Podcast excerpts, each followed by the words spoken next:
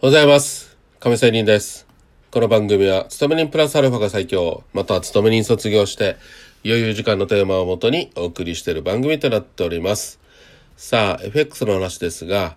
ドイチェブンデスクバンクという話を今日はしたいと思います。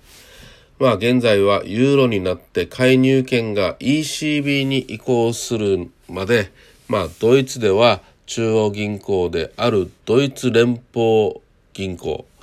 ね、これがドイ、えーチェブンデスクバンクと言います。まあ愛称ブバというそうなんですが BUBA。まあドイツマルクの介入権を持っていました。ブバはその巧みな介入によって世界中の銀行から畏敬の念を持たれていました。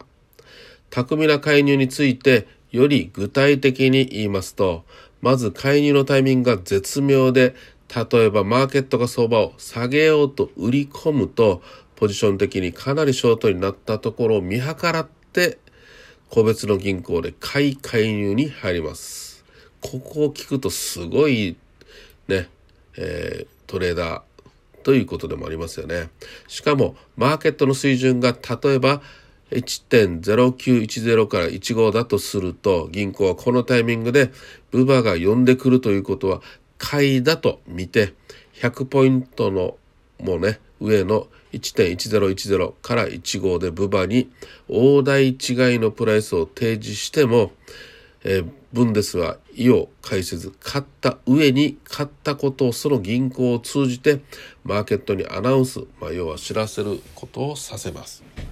これによって、まあ、ブバは相場の下落させたくないという強い意志をマーケットに示してマーケットは一目散で、まあ、買い戻しに入りました。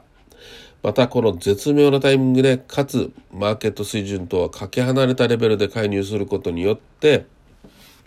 まあ、マーケットは驚き、逃避行動に出ますので、実際に介入した金額が少額で済むというね、そういう手法、えー介入の仕方をするということですね。はい。えーそういう、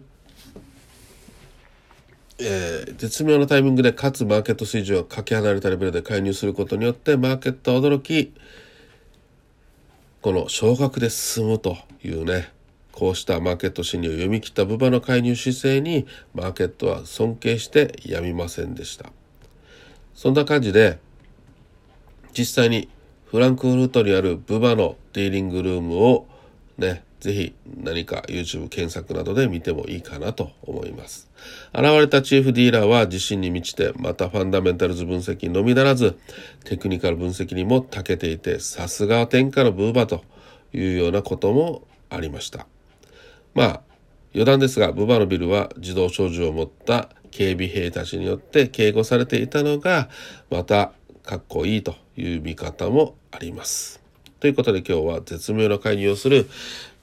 ドイツのね、ドイチェブンデスクバンクという話をしてみました。まあ何かの参考にしてもらえればということです。それでは今日も良い一日を。See you!